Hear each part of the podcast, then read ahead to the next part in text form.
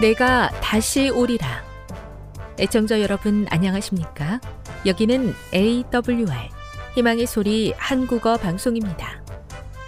본 방송은 천국 복음을 온 세상에 전파하기 위해 제7일 안식일 예수 재림교회가 설립한 세계 방송망입니다. AWR 희망의 소리는 유럽, 라틴 아메리카, 아프리카, 러시아, 아시아의 방송망을 통해 전 세계에 복음을 전파하고 있습니다.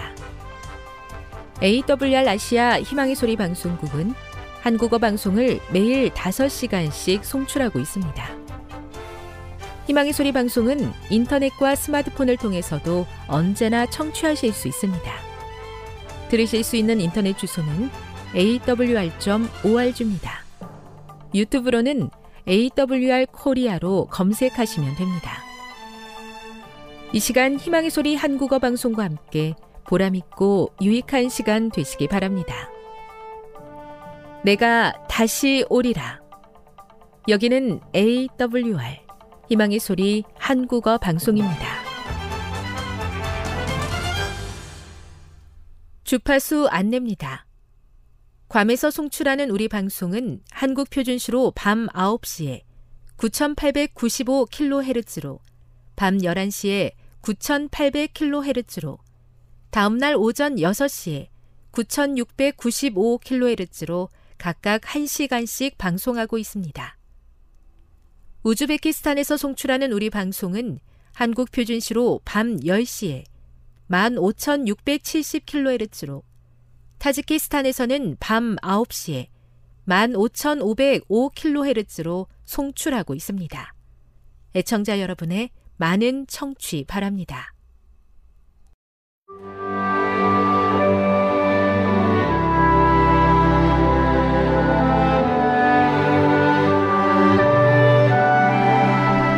읽어주는 교과 제12과 하늘의 밀처럼 죽음 9월 17일 안식일의 일몰 시간은 오후 6시 36분입니다. 기억절입니다. 내가 진실로 진실로 너희에게 이르노니 한 알의 밀이 땅에 떨어져 죽지 아니하면 한 알 그대로 있고 죽으면 많은 열매를 맺느니라. 요한복음 12장 24절. 땅에 떨어져 죽는 한 알의 밀에 관한 예수님의 비유는 우리가 어떻게 하나님의 뜻에 복종해야 하는지에 대한 매우 흥미로운 예증이다. 첫째, 밀알이 땅에 떨어진다. 줄기에서 떨어진 밀알은 어느 지점에 어떻게 떨어질지 선택할 수 없다. 그리고 자신을 감싸고 뒤덮는 땅과 흙에 대해서도 아무런 선택을 할 수 없다.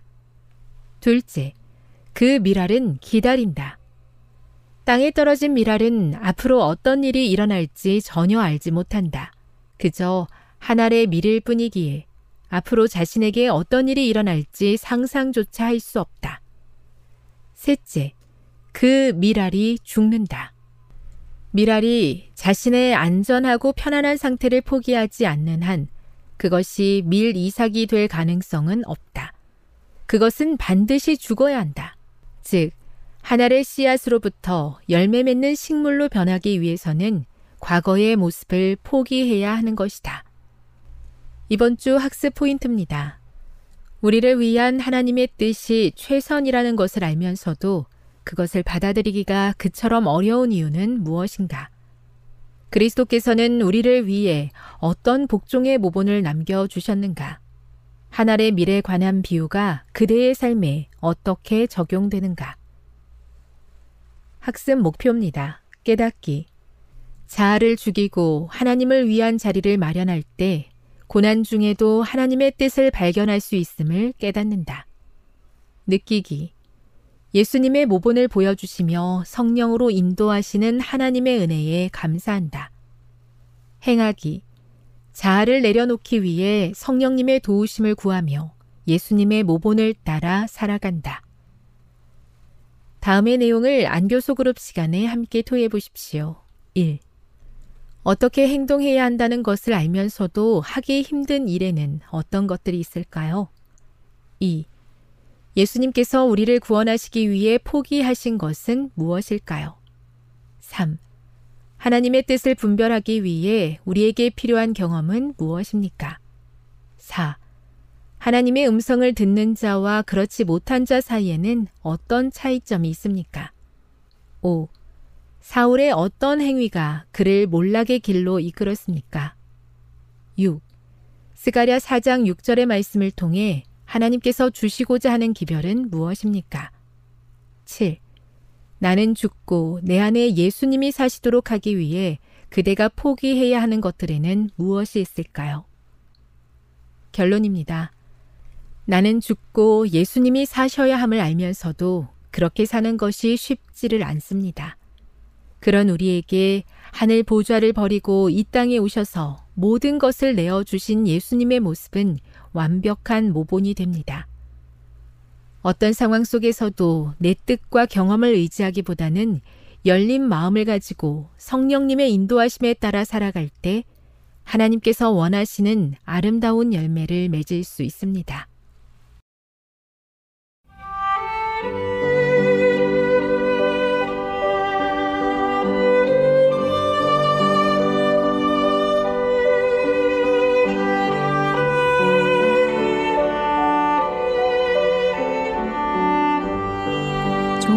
만나셨나요? 삶 가운데서 만난 하나님의 사랑, 말씀 가운데서 만난 하나님의 사랑을 나누는 LT 시간. 저는 이영미 집사입니다. 오늘은 욥기서 28장 1절에서 28절에 있는 말씀을 함께 나누도록 하겠습니다. 기도하겠습니다. 사랑하는 주님, 오늘도 주님의 말씀으로 하루를 시작할 수 있도록 길을 열어 주셔서 감사합니다. 생명이신 주의 말씀을 오늘 마음을 열고 받아 그 말씀을 받아 감당하며 누릴 수 있도록 도와주시옵소서. 주님은 살아계시며 우리와 동행하여 주시고 말씀을 통하여 우리를 고쳐 주실 것을 믿기에 오늘 마음과 또 몸에 어, 치유가 필요한 분들에게 이 말씀의 능력이 임하여 새롭게 재창조됨을 입게 하여 주시옵소서. 주님께서 우리와 함께 하여 주시기를 예수님의 이름으로 기도드립니다. 네. 아, 저는 지난 한 주 내 길을 여호와께 맡기라고 음성을 들려주신 하나님 만났습니다. 아, 제가 이제 약국 문제를 놓고 계속 기도를 드리고 있는데 하나님께서 어, 이제 날짜는 다가오고 또 병원을 보러 오는 사람은 없고 아무 소식도 들리지 않는데 답답한 마음에 새벽에 일찍 깨어 기도를 드리고 있었습니다. 기도를 드리고 말씀을 펴는데 어, 기도 노트에 성경절이 적혀 있었습니다. 내 길을 여호와께 맡기라. 그를 의지하면 그가 이루시고 저는 이 말씀을 저의 말씀으로 받아 그 말씀을 붙들고 기도드리게 되었습니다. 하나님께서 주신 말씀, 주의 약속은 틀림없이 이루어준 줄 믿습니다. 저의 길을 여호와께 맡길 때 주님께서 가장 좋은 길로 인도하고 계심을 믿습니다. 라고 기도드렸을 때 하나님께서 제 마음에 평안을 주셨고 또 하나님이 주신 그 말씀으로 인하여 기쁨을 주셨습니다. 아, 정말 막막하여 사방이 보이지 않을 때 항상 하나님께서는 하늘의 길을 열어 놓고 계시고 또 우리가 고난을 당하지만 고난을 당할 때에 어, 피할 길을 내주신다는 그 하나님의 약속의 말씀이 얼마나 저에게 어, 큰 위로와 기쁨이 되었는지 모릅니다. 그렇게 기도를 드리고 기도의 시간을 빼고 말씀을 폈을 때 하나님께서는 그 말씀에서 보화를 찾게 해주셨습니다. 오늘 욥기 28장 1절에서 28절에 있는 말씀을 통하여 하나님께서 주시는 그 보화를 깊이 캐내시는 시간이 되기를 바랍니다. 아, 욥기서 28장 1절부터 28절입니다. 은은 나는 광이 있고 연단하는 금은 나는 곳이 있으며 철은 흙에서 취하고 동은 돌에서 녹여 얻느니라. 사람이 흑암을 파하고 끝까지 궁구하여 음해와 유암 중에 광색을 구하되 사람 사는 곳에서 멀리 떠나 구멍을 깊이 뚫고 발이 땅에 닿지 않게 달려내리니 멀리 사람과 격, 격, 어, 격절되고 흔들흔들 하느니라. 지면은 식물을 내나 지하는 불로 뒤집는 것 같고 그 돌 가운데서 대에는 남보석이 있고 사금도 있으며 그 길은 솔개도 알지 못하고 매의 눈도 보지 못하며 위험스러운 짐승도 밟지 못하였고 사나운 사자도 그리로 지나가지 못하였느니라. 사람이 굳이 바위에 손을 대고 산을 뿌리까지 무너뜨리며 돌 가운데로 도랑을 파서 각종 보물을 눈으로 발견하고 시냇물을 막아 스미지 않게 하고 감추었던 것을 밝은 대로 내느니라. 네, 이 본문의 말씀을 1절부터 10절까지 읽어보았더니 이 1절부터 10절까지 있는 말씀은 바로 보화를 찾는 방법입니다. 보화를 어떻게 찾나 은을 내는 광을 또 연단하는 금을 금이 나는 곳 그다음에 철이 흙 철을 흙에서 또 취하고 동도 돌에서 녹여서 얻고 사람이 어 정말 그 갱도로 내려가서 이 보석들을 채취하는 모습들이 성경절에 자세히 나와 있습니다.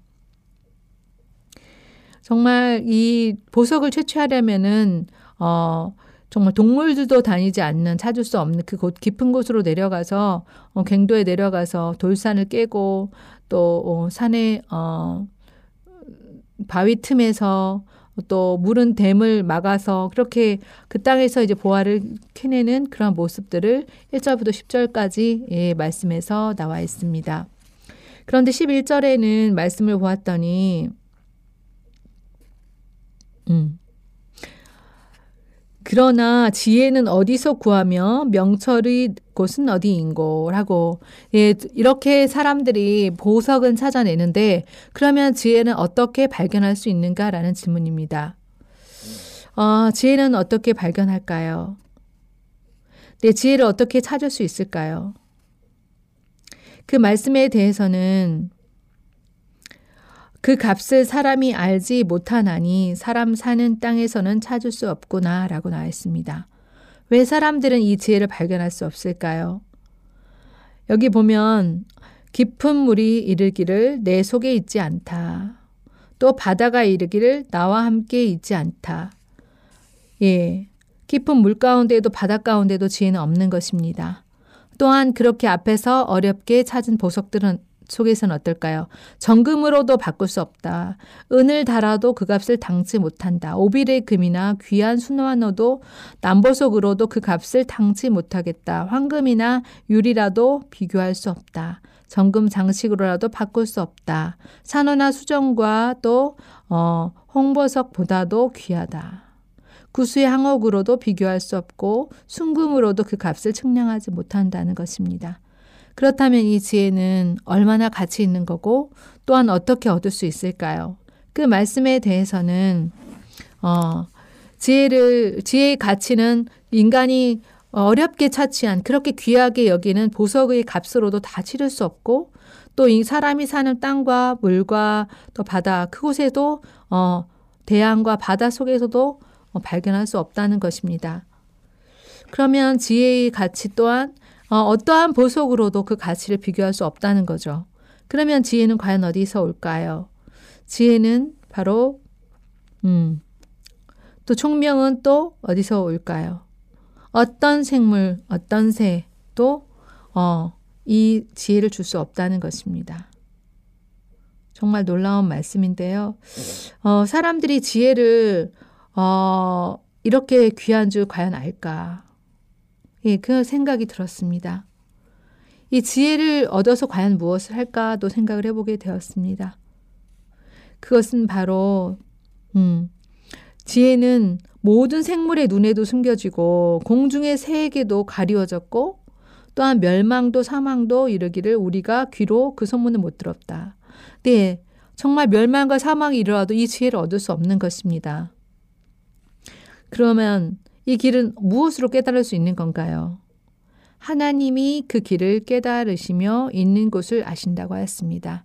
하나님만이 이 지혜를 아시고 또 있는 곳을 아신다는 것이요. 것이죠. 어떻게 해서 하나님이 이 지혜를 알고 또 하나님이 이 지혜를 깨닫게 하실 수 있을까요? 지혜는 어디에서 오는 걸까요? 예, 하나님이 어떤 분이신가를 알아야 이 지혜에 대해서 알 수 있습니다. 하나님은 땅 끝까지 보시고 하늘 아래 모든 것을 살피시는 분이십니다. 또한 하늘과 땅을 지으신 분이십니다. 그리고 하나님은 어떤 지혜를 가지 하나님이 가진 지혜는 어떤 것일까요? 하나님은 바람의 무게를 재시고 물도 측량할 수 있고 음, 어, 바다에게도 명령할 수 있고 천, 천둥에게도 음, 천둥에게도 갈 길을 제시한다고 하였습니다. 천재지변은 인간의 힘으로 막을 수 없는데 만물의 영장이라고 하는 아, 이 사람도 해결할 수 없는 이 일들을 하나님의 지혜로 가능한 것이라 하였습니다. 그 이 지혜는 누구의 것인가요? 이 지혜는 바로 어, 이 지혜를 어, 지으신 하나님의 것인 것입니다. 어, 지혜는 바로 주님을 경외하는 것이 지혜고 악에서 떠나는 것이 총명이라는 하나님께서 오늘 말씀을 통해 정의를 내려주십니다. 그러면 이 지혜를 어떻게 우리가 얻을 수 있을까요? 지혜는 하나님을 경외하는 거라는데 어떻게 하나님을 경외할 수 있을까? 음, 하나님이 어떤 분인가를 아는 것은 매우 중요한 것입니다. 하나님은 세상을 창조하신 분이시고 하나님은 말씀으로 우리를 지으셨고 그 말씀을 통하여 우리를 고치시고 회복시키시는 분이십니다. 사랑이라는 세 글자가 너무 짧아서 긴 장문의 편지를 성경으로 남겨주신 하나님. 그 말씀을 읽을 때마다 성령의 깨우침을 받아 읽을 때마다 하나님이 어떤 분이시를 조금씩 이해해 가는 과정에 가는 것입니다. 정말 그 사랑이라는 세 글자가 들릴 때까지 그 말씀을 여러 번 읽고 묵상하고 또 적용하고 그 말씀을 사모할 때 하나님께서 하나님은 사랑이시다는 것을 발견하게 해주십니다. 결국 하나님을 경외한다는 것은 하나님을 아는 것이고 하나님을 이해하는 것이고 이해하는 만큼 하나님을 사랑하게 되는 것입니다. 그러할 때 우리 마음 가운데 경외하는 마음이 생기는 것입니다. 그렇다면 총명은 또 어떻게 얻을 수 있을까요? 총명은 하나님의 지혜로서 어, 우리가 사랑하는 악을 떠나는 것입니다. 어, 이것이 옳고 그른 건지를 먼저 판단할 수 있는 분별력이 지혜를 통하여 와야 되고 또 이것이 옳은 길이고 빛의 길이라면 결단하고 나아갈 수 있는 그런 의지력을 하나님께서 허락해 주셔야 되고 내가 악을 사랑하는 마음을 십자가 앞에 내려놓는 것만이 이 악에서 떠날 수 있는 길이며 이것이 곧 청명이라고 하였습니다. 저는 오늘 제 자신에게 이런 질문을 던져보았습니다. 나는 세상의 보화를 위해서 구하기 위해서 무엇을 기울이는가? 가만히 보았더니 제가 어, 세상의 보화를 건, 음, 구하기 위해서는 성실하게 노력하고 또 최선을 다하고 또 피드백을 하면서 이 과정을 가고 있는데요. 지혜를 얻기 위해서는 어, 하나님과 친밀한 교제의 시간을 확보하는 것이 가장 최우선이라고 생각합니다. 또한 그 시간을 가질 뿐만 아니라 말씀과 기도의 시간을 통하여 주시는 주님의 음성에 따라 그대로 사는 것입니다. 시간을 관리하는 것입니다. 또한 사역으로 나아가는 것입니다. 아, 제가 오늘 어, 마음 가운데 주는 하나님께서 오늘 저에게 주시는 도전은 오늘 이 지혜를 가지고 어, 하나님께서 허락하신 길을 가고자 할 때 하나님께서 가장 원하시는 길이 무엇인가 보았더니 바로 내 자신이 그리스도의 제자가 되고 또 다른 제자를 삼는 것입니다. 오늘 저는 누구를 제자로 삼아야 할까요? 아, 기도드리면서 오늘 나와 함께 공간에 머무는 내 가장 사랑하는 사람, 내 남편과 내 아이들, 그리고 내 교회 분들, 그리고 오늘 내가 만, 만나고자 하는 사람들 한 사람 한 사람을 놓고 매일매일 그들에게 하나님이 나와 함께 어떻게 하셨으며 또 하나님의 사랑이 얼마나 크며 하나님으로 더불어 함께 제자가 되고자 하는 그러한 초청에 해보고자 합니다. 어, 사실, 어, 저는, 어, 한 주간 동안 어, 부족한 것 한 가지 약국의 재정에만 마음을 쏟았는데요. 내가 할 수 있는 일은 무엇일까라고 보았더니 하나님의 약속을 구하는 거더라고요. 어, 믿, 믿고 구해라. 구한 것은 받은 줄로 믿어라. 라고 말씀하신 주님의 약속의 말씀에 따라 어, 내 길을 하나님께 맡기기를 원합니다. 기도하겠습니다. 주님, 내 길을 어, 여호와께 맡겨라. 그를 의지하면 그가 이루시고 말씀하여 주셨습니다. 주님, 주님의 손 아래 가야 할 길들을 맡깁니다. 주님, 길을 열어주시고 피할 길을 내주시고 또한 동행하여 주시옵소서 주님께서 약속하신 약속의 말씀이 이루어지길 원합니다. 온전한 믿음으로 주님의 약속을 끝까지 붙들 수 있도록 도와주시옵소서 아버지, 오늘 한 가지 부족한 것에 집중하는 이 마음을 하나님께서 이루신 일들에 대한 감사로 바꾸어 주시옵시고, 아버지, 오늘 제가 할 수 있는 믿고 구하라 그리하면 받으리라고 약속하신 그 약속의 말씀을 이루어 주시옵소서. 오늘도 살아계신 하나님께서 정말 보화를 찾듯이 진리의 말씀을 찾게 하여 주시옵시고 하늘의 지혜를 더하여 주셔서 그 지혜로 말미암아 아버지 이 악의 세력을 어 물리칠 수 있는 총명함을 주시옵소서. 하나님을 아는 만큼 이해하고 이해하는 만큼 또한 사랑하게 된다 하였사오니 우리가 하나님을 알 때 힘써 알 수 있도록 도와주시옵소서 예수님의 이름으로 기도드립니다. 지금 여러분께서는 AWR 희망의 소리 한국어 방송을 듣고 계십니다.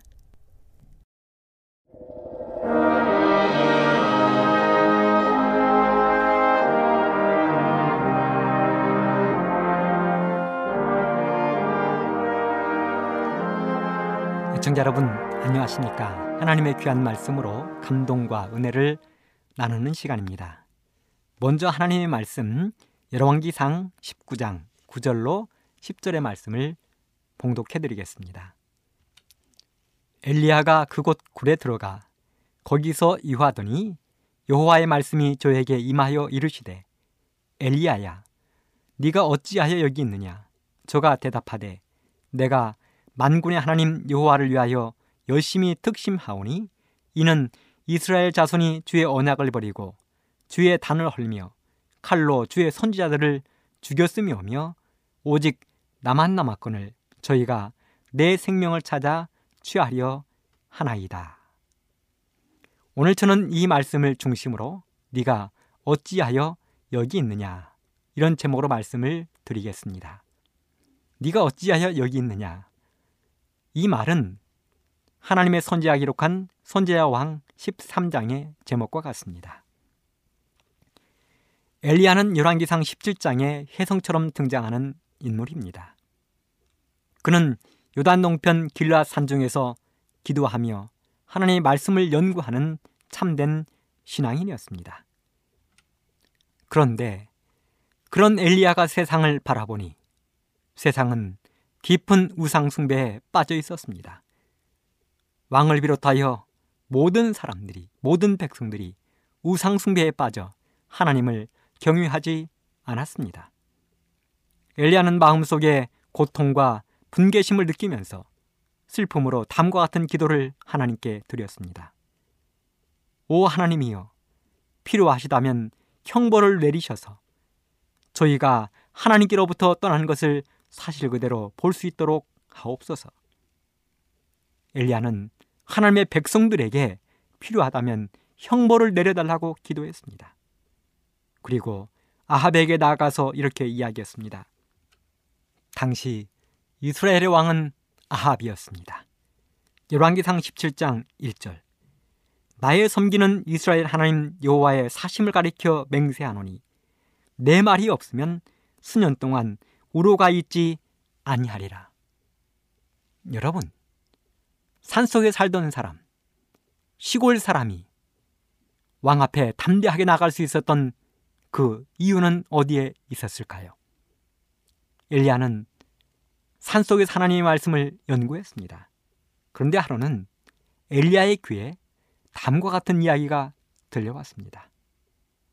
베델 사람 히엘이 여리고성을 건축하였는데 그가 그 터를 쌓을 때에 맏아들 아비람을 잃었고 그 성문을 세울 때에 막내 아들 수굽을 잃었다는 이야기를 듣게 되었습니다. 그 이야기는 열왕기상 16장 34절에 기록이 되어 있습니다. 그런데 이 말씀이 왜 그리 중요한가? 사실 여리고는 요호수아에게 멸망당한 서급입니다. 그런데요, 이 여호수아가 여리고성을 멸망시키면서 여호수아 6장 26절에 보면 다음과 같은 이야기를 남겼습니다. 여호수아가 그때에 맹세하여 이르되 누구든지 일어나서 이 여리고성을 건축하는 자는 여호와 앞에서 저주를 받을 것이라. 그 기초를 쌓을 때에 그의 맏아들을 잃을 것이요 그 문을 세울 때에 그의 막내 아들을 이루리라 하였더라. 그런데 엘리야 시대에 히엘이라는 사람이 여리고성을 건축하다가 그 기초를 쌓으면서 맏아들이 죽고 문을 달면서 막내 아들이 죽는 모습을 보았습니다. 이 장면을 보면서 엘리야는 확신했습니다. 하나님의 말씀은 반드시 지켜진다는 것을 확신했습니다. 그래서 이스라엘 백성들이 왕이 하나님을 떠나서 우상을 숭배하고 타락하는 모습을 바라보면서 엘리야는 과감하게 왕 앞으로 나한 것입니다. 그리고 말했습니다. 앞으로 나의 말이 있지 않으면 이 땅에 비가 있지 않을 것이라고. 그리고 호련히 사라진 엘리야는 그릿이라는 시냇가에 숨어들었습니다. 엘리야가 사라진 뒤에 1년이 지났습니다. 1년 뒤의 피해 상황을 선지자 왕 124쪽에는 이렇게 기록하고 있습니다. 이어내시네요. 1년이 지났으나 아직도 비는 오지 않았다. 땅은 불로 태운 것처럼 탔다. 맹렬한 태양의 열은 살아남은 적은 식물도 멸하였다. 시냇물은 말랐고 우는 양떼와 소떼들은 고통 중에 이리저리 방황하였다. 한때 비옥하였던 들은 황량한 광야처럼 되었다. 우상 예배로 구별된 숲은 잎이 없었고 말라 빠진 자연의 해골인 살림의 나무들은 그늘을 내지 못하였다. 공기는 건조하고 지식할 것 같았으며 먼지의 폭풍은 눈을 멀게 하고 거의 숨을 쉬지 못하게 하였다. 주림과 목마름은 인간과 짐승에게 죽을 수밖에 없는 무서운 운명을 고하고 있었다. 기근은 그 모든 공포와 함께 점점 가까이 다가오고 있었다. 여러분, 1년 동안 비가 오지 않은 것입니다. 생각해 보십시오. 엘리야가 살던 이스라엘 그 땅은 광야입니다. 메마른 땅입니다. 돌짝밭입니다. 황량합니다. 그런데 그 땅에 비가 와도 황량한데 1년 동안 한 방울의 비도 오지 않은 것입니다. 그래서 예언의 신에는 표현하기를 땅은 불로 태우는 것처럼 뜨거웠다고 그랬습니다. 모든 시내들이 말랐습니다. 양떼와 소떼들은 먹을 풀과 물이 없어서 이리저리 방황했습니다. 한때는 푸른 풀이 돋아나던 그런 땅들이 이제는 먼지만 가득하게 되었습니다. 수많은 나무들이 죽었습니다. 어디에 가도 쉴만한 그늘은 없었습니다. 온 땅에 기근이 닥치게 되었습니다. 하지만 아하방과 우상을 숨기던 백성들은 회개하지 않았습니다. 오히려 비가 오자는 책임을 엘리야에게 그들은 돌리고 있었습니다. 2년 뒤의 상황을 예언의 신은 또 이렇게 기록하고 있습니다. 선지자 왕 126정 여전히 무정한 하늘은 비올 징조를 보이지 않았다. 가뭄과 기근으로 온 나라는 계속 황폐하였다. 아이들의 괴로움을 구제할 능력이 없는 부모들은 그들이 죽는 것을 보고 있을 수밖에 없었다. 그러나 배도한 이스라엘은 여전히 하나님 앞에 겸비하기를 거절하고 그의 말로 이 무서운 형벌이 그들에게 이르게 한 엘리야를 대적하여 불평하기를 계속하였다. 여러분 상상해 보십시오. 2년 동안 비가 오지 않았습니다. 우리들이 살고 있는 우리 대한민국과 우리 북한과 중국 지역과 온 세상에 2년 동안 비가 오지 않는다면 이 땅이 어떻게 될까요? 사람들이 어떻게 될까요? 모든 동식물들이 어떻게 될까요? 여기 있는 말씀을 보면 어린 자녀들이 죽어가는 것을 보고도 그들은 어떻게 할 수가 없었다고 그랬습니다. 손쓸 방법이 없는 것입니다. 그러면서도 그들은 회개하지 않았습니다. 하나님 앞에 죄를 자복하지 않았습니다. 오히려 엘리야를 향하여 원망하고 불평하기를 계속했습니다. 사랑하는 여러분, 고통받는 이스라엘의 한 가지 구제책이 있었습니다. 그 구제책을 선지여왕 128쪽에는 이렇게 기록하고 있습니다. 그것은 전능하신 하나님의 징계하시는 손길을 그들에게 가져오게 한 죄악에서 돌아서고 충분한 마음의 결심을 가지고 주님께 돌아오는 것이었다. 그렇습니다. 이스라엘 백성들이 우상을 버리고 아합 왕이 우상을 버리고 하나님 앞에 돌아가는 것 그것이 한 가지 유일한 해결책이었습니다. 그리고 그들이 하나님께 기도하면 될 것이었습니다. 기도하면 될 것이었습니다. 왜요? 역대하 7장 13절 14절에 보면 하나님은 이렇게 약속을 했습니다. 물론 솔로몬에게 한 약속이지만 하나님의 약속은 이것입니다. 혹 내가 하늘을 닫고 비를 내리지 아니하거나 혹 메뚜기로 토산을 먹게 하거나 혹 연병으로 내 백성 가운데 유행하게 할 때에 내 이름으로 일컫는 내 백성이 그 악한 길에서 떠나 스스로 겸비하고 기도하여 내 얼굴을 구하면 내가 하늘에서 듣고 그 죄를 사하고 그 땅을 고칠지라. 이미 보증된 하나님의 약속입니다. 하나님께서 약속하셨습니다. 하늘이 닫혀 비가 내리지 아니하고 메뚜기가 모든 것을 다 먹어버릴 때 연병이 백성들 가운데 임할 때 하나님의 이름을 부르는 하나님의 백성들이 자신들의 죄를 회개하고 하나님 앞에 와서 무릎 꿇고 기도하면 하나님은 하늘에서 듣고 그 모든 죄를 사며 땅을 고쳐주겠다고 하나님은 이미 약속하셨습니다. 그럼에도 불구하고 이스라엘 백성들은 여전히 하나님을 원망하고 엘리야를 향하여 불평하고 있는 것입니다. 그렇게 3년이 지났습니다. 3년이 지난 다음에 하나님의 말씀이 엘리야에게 임했습니다. 열왕기상 18장 1절 많은 날을 지내고 제 3년에 여호와의 말씀이 엘리야에게 임하여 가라사대 너는 가서 아합에게 보이라 내가 비를 지면에 내리리라 하나님께서 드디어 엘리야를 부르셨습니다. 그리고 눈이 벌게서 엘리야를 찾고 있는 엘리야를 죽이기 위해서 찾고 있는 아합에게 가라는 것입니다. 그리고 그에게 하나님께서 이 땅에 비를 내리겠다고 일러주라는 것입니다.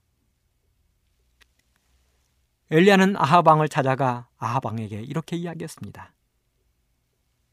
갈멜산으로 오라는 것입니다. 갈멜산. 갈멜산은 굉장히 아름다운 곳입니다. 가뭄 이전에는 아름다운 산이었습니다.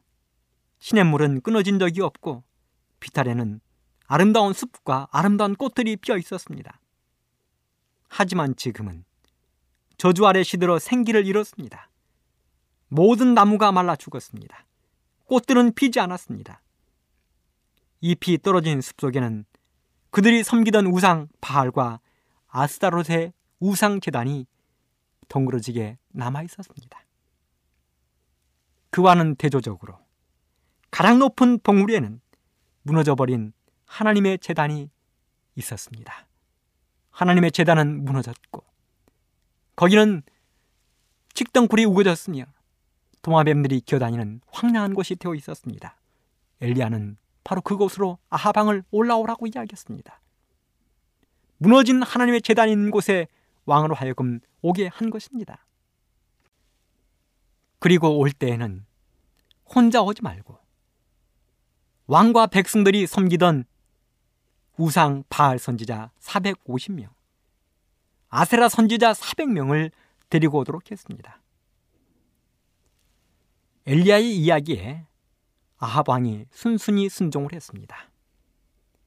이 장면을 부조와 선지자 예언의 시에 보면 엘리야는 임금과 같았고 아합은 신하와 같았다고 이야기했습니다. 엘리야는 명령하고 왕은 순종한 것입니다. 그리고 아합 왕은 엘리야의 이야기처럼 바알 선지자 450명과 아세라 선지자 400명을 내리고 갈멜산에 나타났습니다. 열왕기상 18장에 보면 바알 선지자들이 먼저 자신들의 신을 부릅니다. 엘리야의 제안에 따라서 재단을 쌓고 재물을 올려놓고 자기들의 신을 부르는 것입니다. 하늘에서 불이 내려와 재물을 사르는 신이 참된 신임을 알게 하려고 엘리야가 제안하는 것입니다. 바알과 아스라의 선지자들이 하루 종일 울부짖었지만 바알은 응답하지 않았습니다. 아세라는 응답하지 않았습니다. 그 옆에서는 엘리야가 두 눈을 부릅뜨고 감시를 하고 있었습니다. 혹시라도 바알과 아스라의 제사장들이 꾀임으로 불을 피워 재물을 불사를까 두 눈을 부릅뜨고 감시하고 있는 것입니다. 사단이 불을 피울까 하나님은 또 감시하셨습니다. 선지자 왕 150쪽에 이렇게 기록이 되어 있습니다. 사단은 자기에게 속임을 당하고 그를 섬기기에 전념한 자들을 즐거이 도우려고 왔을 것이다. 그는 사단은 즐거이 그들의 재물을 불사를 번개를 보냈을 것이다. 그러나 여호와께서는 사단의 한계를 제한하셨다. 그의 능력을 제어하셔서 원수의 모든 책략에도 바알의 재단에 불꽃 하나도 가져갈 수 없게 하셨다. 사랑하는 애청자 여러분, 이러한 하나님께 우리 영광을 돌립시다. 이러한 하나님을 찬양합시다. 이러한 하나님을 개인의 구조로 영접합시다. 하루 종일 바알과 아스라의 선지자들이 하늘에서 불을 내리기 위하여 노력했지만 불은 내려오지 않았습니다.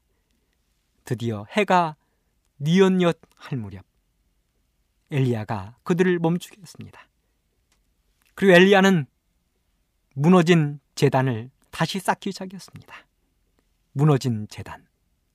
하나님께 재물을 드리기 위하여 쌓았던 재단이 찾아오는 자 없어 무너져 있는 그 재단을 엘리야는 다시 쌓았습니다. 그리고 거기에 물을 붓고 재물을 올려놓은 다음에 양손을 하늘로 들고 하나님께 간절한 기도를 드리기 시작했습니다. 선제여 왕 152쪽에 보면 이렇게 기록하고 있습니다. 엘리야의 기도가 끝나자마자 번개불에 빛나는 섬광과 같은 불꽃이 하늘에서 세워진 재단에 내려와 재물을 사르고 도랑에 물을 핥고 재단에 돌까지 태웠다. 빛나는 화염은 산을 비추고 군중의 눈을 부시게 하였다. 많은 사람들이 위에서 진행되는 것을 몹시 마음을 조이고 기다리고 있는 아래 골짜기에도 불이 내려오는 것을 분명히 보았고 모든 사람들은 그 광경을 보고 놀랐다. 이 불은 홍해에서 이스라엘 자손을 애굽 군대와 분리시킨 불기둥과 흡사하였다. 사랑하는 애청자 여러분, 하나님이 승리하셨습니다. 하나님의 일꾼인 엘리야가 승리했습니다. 엘리야의 기도에 불을 내리신 하나님께 영광을 돌립시다. 엘리야의 기도에 불을 내리신 하나님께 아멘합시다. 오 사랑하는 여러분, 그런데 열왕기상 19장 9절에 보면 엘리야가 지금 호렙산에 와 있는 것입니다. 호렙산에 도망가 있는 것입니다. 이처럼 엄청난 승리를 거머쥔 엘리야가 호렙산에 도망가 있는 것입니다. 그래서 하나님이 물으셨습니다. 엘리야야, 네가 어찌하여 여기 왔느냐? 엘리야가 대답합니다. 오 하나님, 이세벨이라는 여인이 나를 죽이려고 그런다는 소식을 들었습니다. 그래서 이세벨을 피하여 여기 도망와 있습니다. 여러분 이세벨이 누구입니까? 그는 아하방의 아내입니다. 바알을 섬기던 여인, 아세라를 섬기던 여인, 우상숭배랍니다. 그런데요, 그 이세벨이 소식을 들으니 엘리야에게 바알의 선지자들, 아세라의 선지자들이 모두 죽임을 당했다는 이야기를 들었습니다. 자신이 섬기던 우상들이 엘리야의 하나님에게 졌다는 이야기를 들었습니다. 그래서 원수를 갚기 위하여 엘리야를 죽이기 위하여 엘리야를 찾은 것입니다. 그래서 엘리야가 호렙산까지 지금 도망와 있는 것입니다. 하나님께서 부르셨습니다. 엘리야야, 네가 어찌하여 여기 있느냐? 오 하나님, 이세벨이라는 여인이 나를 죽이려고 그런다는 이야기를 듣고 여기 와 있습니다. 이 부분을 선제야 왕 160쪽에는 이렇게 기록하고 있습니다. 엘리야는 그가 맡은 의무의 자리에서 도망하지 말아야 하였다. 만일 엘리야가 그곳에 머물러 하나님을 그의 피난처와 힘으로 삼고 진리를 위하여 굳게 섰다면 해로부터 보함을 입고 또 다른 승리를 주시며 큰 개혁을 이루었을 것이다. 그렇습니다. 엘리야는 여인 이세벨이 무서워서 도망을 쳤습니다. 그런데요, 바로 그 엘리야를 향하여 하나님께서 말씀하십니다. 네가 어찌하여 이기느냐? 만일 네가 도망치지 아니하고 그곳에 있었다면 너는 더 큰 승리, 하나님의 보호하심으로부터 안전할 수 있을 뿐만 아니라 더 큰 승리, 더 큰 계획을 이루었을 것이라는 사실입니다.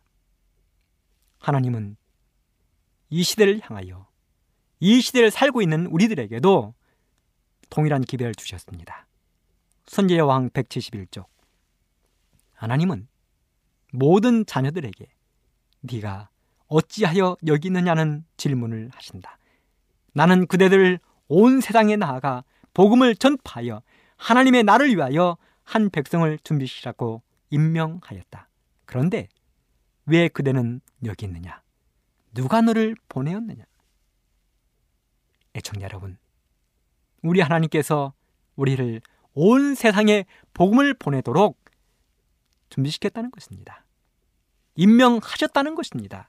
그런데 왜 그 일을 하지 아니하고 여기 있느냐는 것입니다. 멈추었나는 것입니다. 하나님의 이 기별을 무겁게 마음에 받아들이게 되시기를 간절히 바랍니다. 누가복음 5장 1절로 11절에 보면 예수님께서 하루는 베드로와 요한과 야고보가 물고기를 잡는 장소에 찾아오셨습니다. 호숫가에 배 두 척이 있었습니다. 예수님께서 한 배를 띄우시고 말씀을 가르치시고 하는 그 와중에 베드로에게 다음과 같이 말씀하셨습니다. 사실 베드로는 예수님의 말씀에 별로 관심이 없었습니다. 왜냐하면 그런 간밤에 한 마리의 고기도 잡지 못했습니다. 밤새도록 수고를 했지만 한 마리의 고기도 잡히지 않은 것입니다. 신하지 않았습니다. 힘이 없었습니다. 그는 빈손으로 자기 집에 들어가야 할 판이었습니다. 그런데 예수님께서 수많은 사람들에게 말씀을 하시다가 갑자기 자기의 이름을 부르셨습니다. 베드로를 부르셨습니다.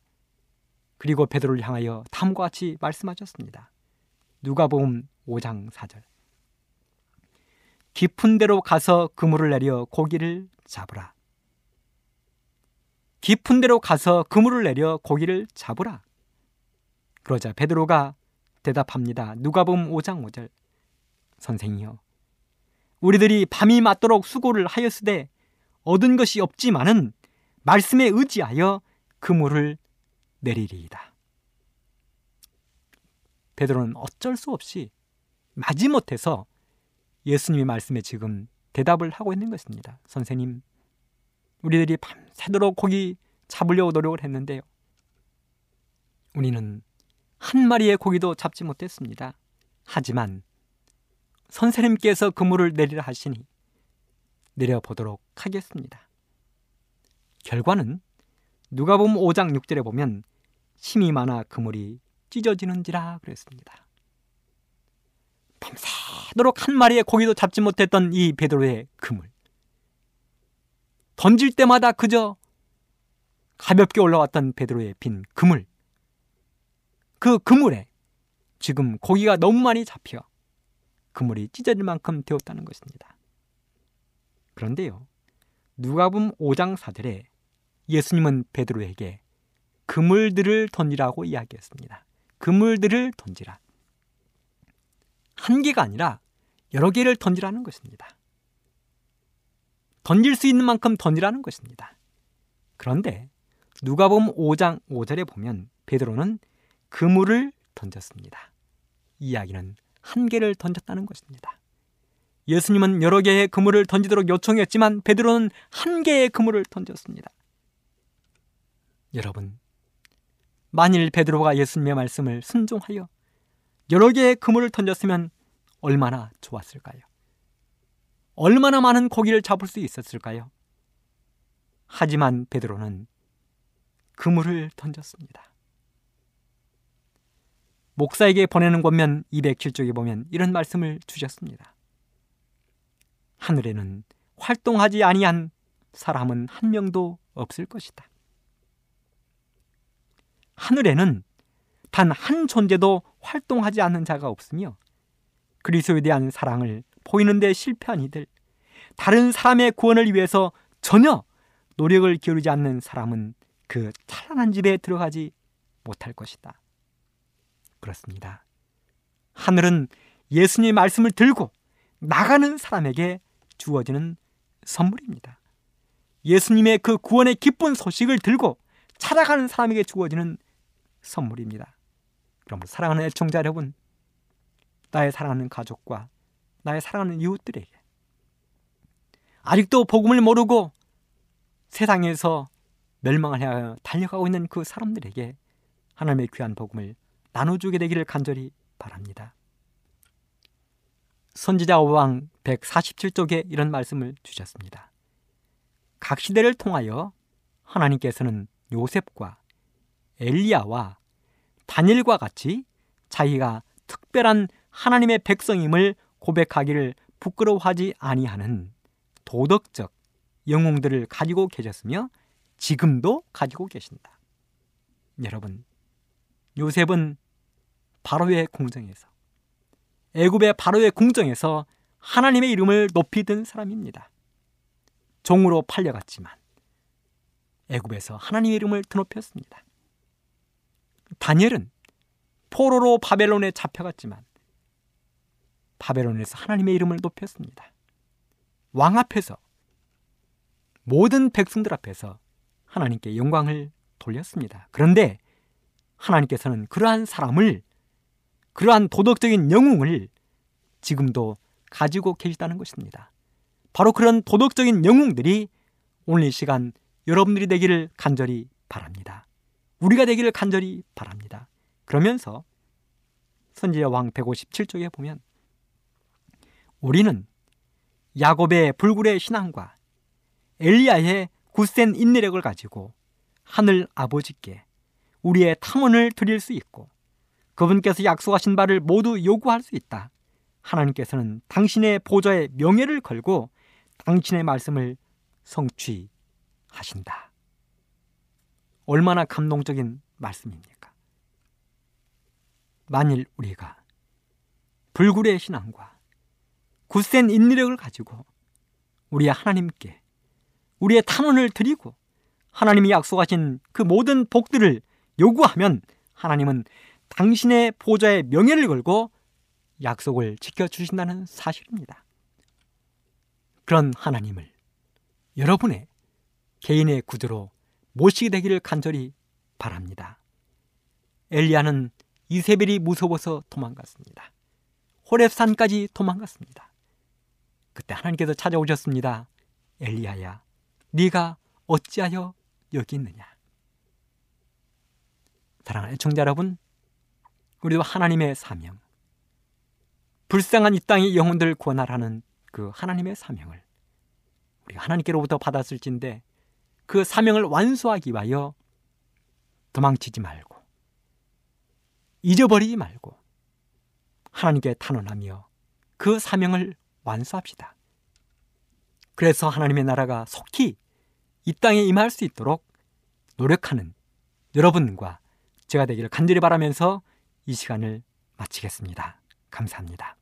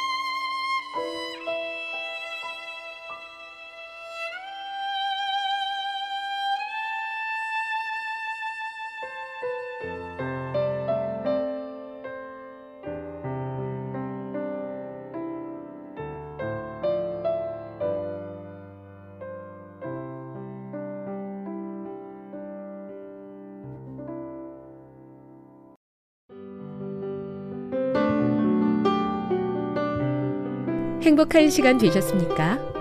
지금까지 여러분께서는 AWR 희망의 소리 한국어 방송을 청취하셨습니다. 방송을 청취하시고 문의를 원하시는 분은 우편번호 02461 대한민국 서울시 동대문구 이문로 1길 11 희망의 소리 방송부 앞으로 편지나 엽서를 보내주시거나 지역번호 02-3299-5296에서 8번으로 전화 주시기 바랍니다. 지금까지 함께 해주신 애청자 여러분들께 감사드립니다. 애청자 여러분, 다음 이 시간까지 하나님 안에서 늘 평안하십시오. 감사합니다. 내가 다시 오리라. 여기는 AWR 희망의 소리 한국어 방송입니다.